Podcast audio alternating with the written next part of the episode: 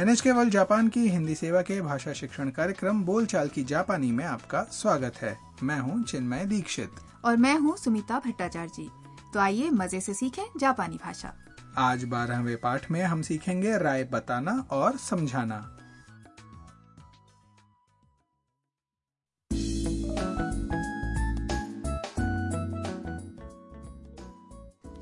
Vietnam से Japan आई विदेशी छात्रा ताम हारूसान हाउस में रहती है। वो हारूसान हाउस में ही रहने वाली चीनी फोटोग्राफर मिया के साथ टोक्यो के लोकप्रिय पर्यटन स्थल आसाकुसा में आई है। अब वो सेंसोजी मंदिर में है और तावीजें देख रही है। जापानी भाषा में तावीज को ओमा मोरी कहते हैं और उन्हें शुभ माना जाता है। तो आइए सुनते हैं बारहवें पाठ की बातचीत।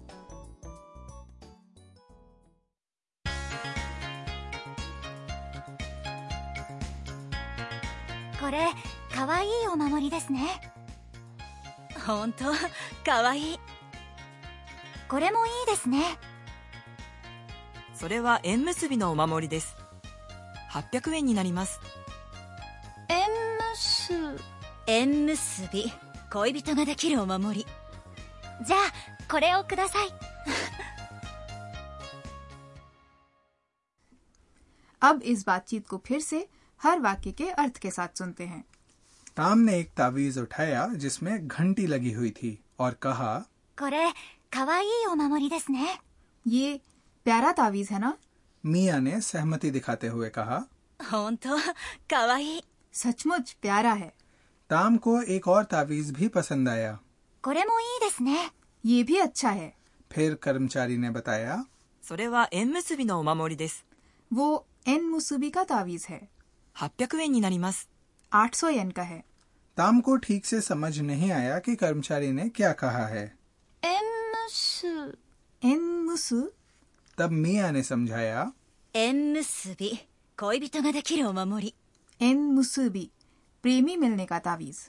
ये सुनकर ताम ने कर्मचारी से वो तावीज देने को कहा। जा तो फिर ये दे दीजिए। ओमा मोरी तरह तरह के होते हैं। व्यापार में सफलता के लिए सड़क दुर्घटना से बचने के लिए या परीक्षा में अच्छे अंक पाने के लिए। इनके अलावा यहाँ बहुत तरह के उमामोरी और भी मिलते हैं। ताम ने जोड़ी बनाने वाला तावीज चुना।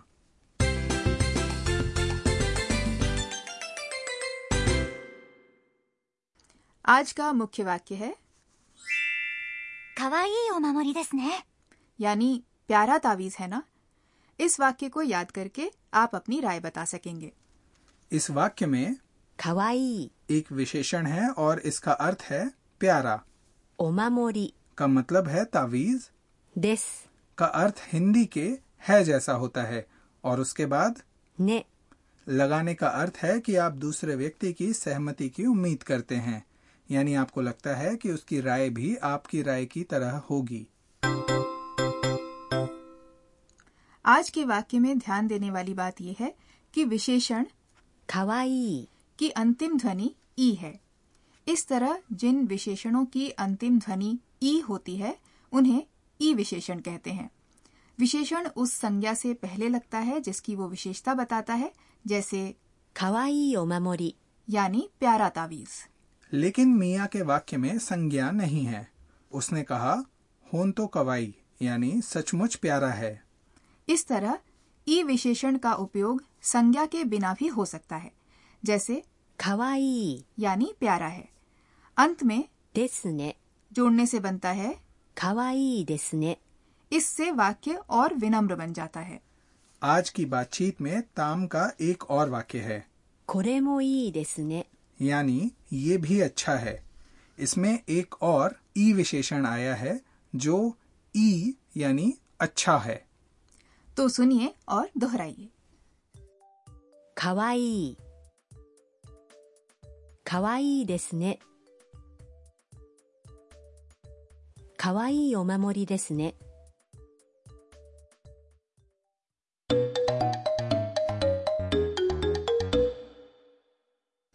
अब एक छोटी सी बातचीत सुनते हैं जिसमें दो लोग एक टी शर्ट के बारे में बात कर रहे हैं 見て、この T シャツ。面白いですね。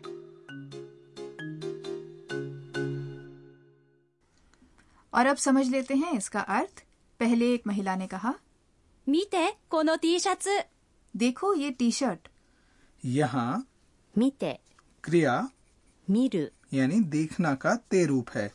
किसी को अनौपचारिक तरीके से कुछ दिखाते समय इसका इस्तेमाल होता है कोनो का अर्थ है ये और T シャツ。 का मतलब है टी शर्ट उसके बाद आदमी ने कहा 面白いですね दिलचस्प है ना इस वाक्य में ई विशेषण 面白い。 यानी दिलचस्प या मजेदार का इस्तेमाल हुआ है अंत में ने लगाकर बोलने वाला सुनने वाले की सहमति की उम्मीद कर रहा है तो आप भी सुनिए और दोहराइए 面白い。面白いですね。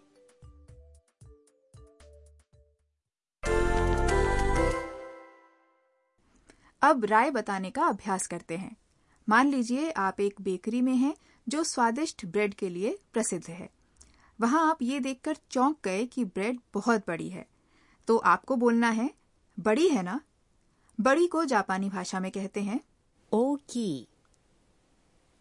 大きい。 तो कोशिश कीजिए 大きいですね。 अब मान लीजिए कि आप एक दुकान में हैं जहाँ आपने बहुत सुंदर बटुआ देखा है लेकिन उसकी कीमत बहुत ज़्यादा है। आप बोलना चाहते हैं महँगा है ना? महँगा को जापानी भाषा में कहते हैं। थकाई थकाई तो कोशिश कीजिए।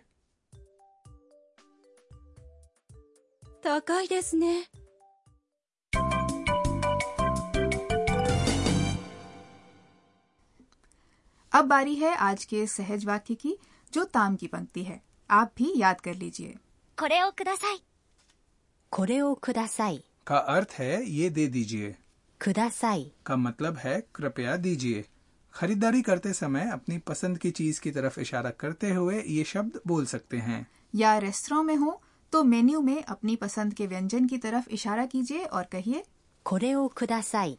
रेस्टोरेंट के कर्मचारी आपकी बात समझ जाएंगे अब ये वाक्य फिर से सुनिए और बोलने का अभ्यास कीजिए これをください。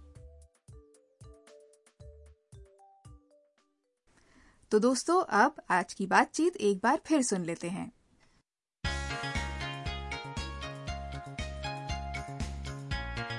これ、かわいいお守りですね。ほんと、かわいい。これもいいですね。 それは縁結びのお守りです800円になります縁結縁結び恋人ができるお守りじゃあこれをください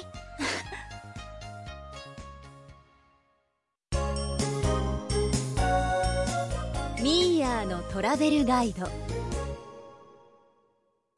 और अब बारी है अंश घूमे मिया के साथ की आज की बातचीत सेंसोजी मंदिर में हो रही थी इसलिए आज हम बताएँगे जापान के शिंतो और बौद्ध मंदिरों के बारे में।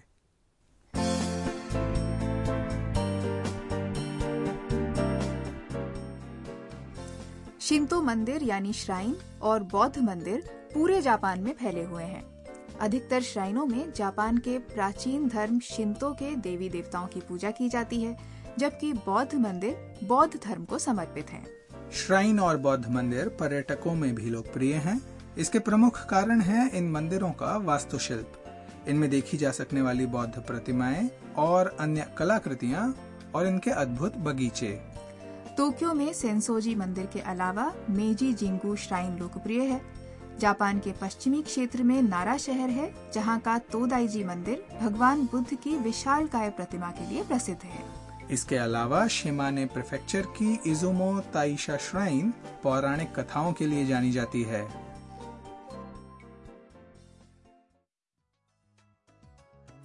दोस्तों आशा है बोलचाल की जापानी का आज का पाठ आपको पसंद आया होगा। अगले पाठ में सुनेंगे रोबोट मकान मालकिन हारूजी से ताम की मज़ेदार बातचीत। तब तक के लिए सायनारा। सायोनारा।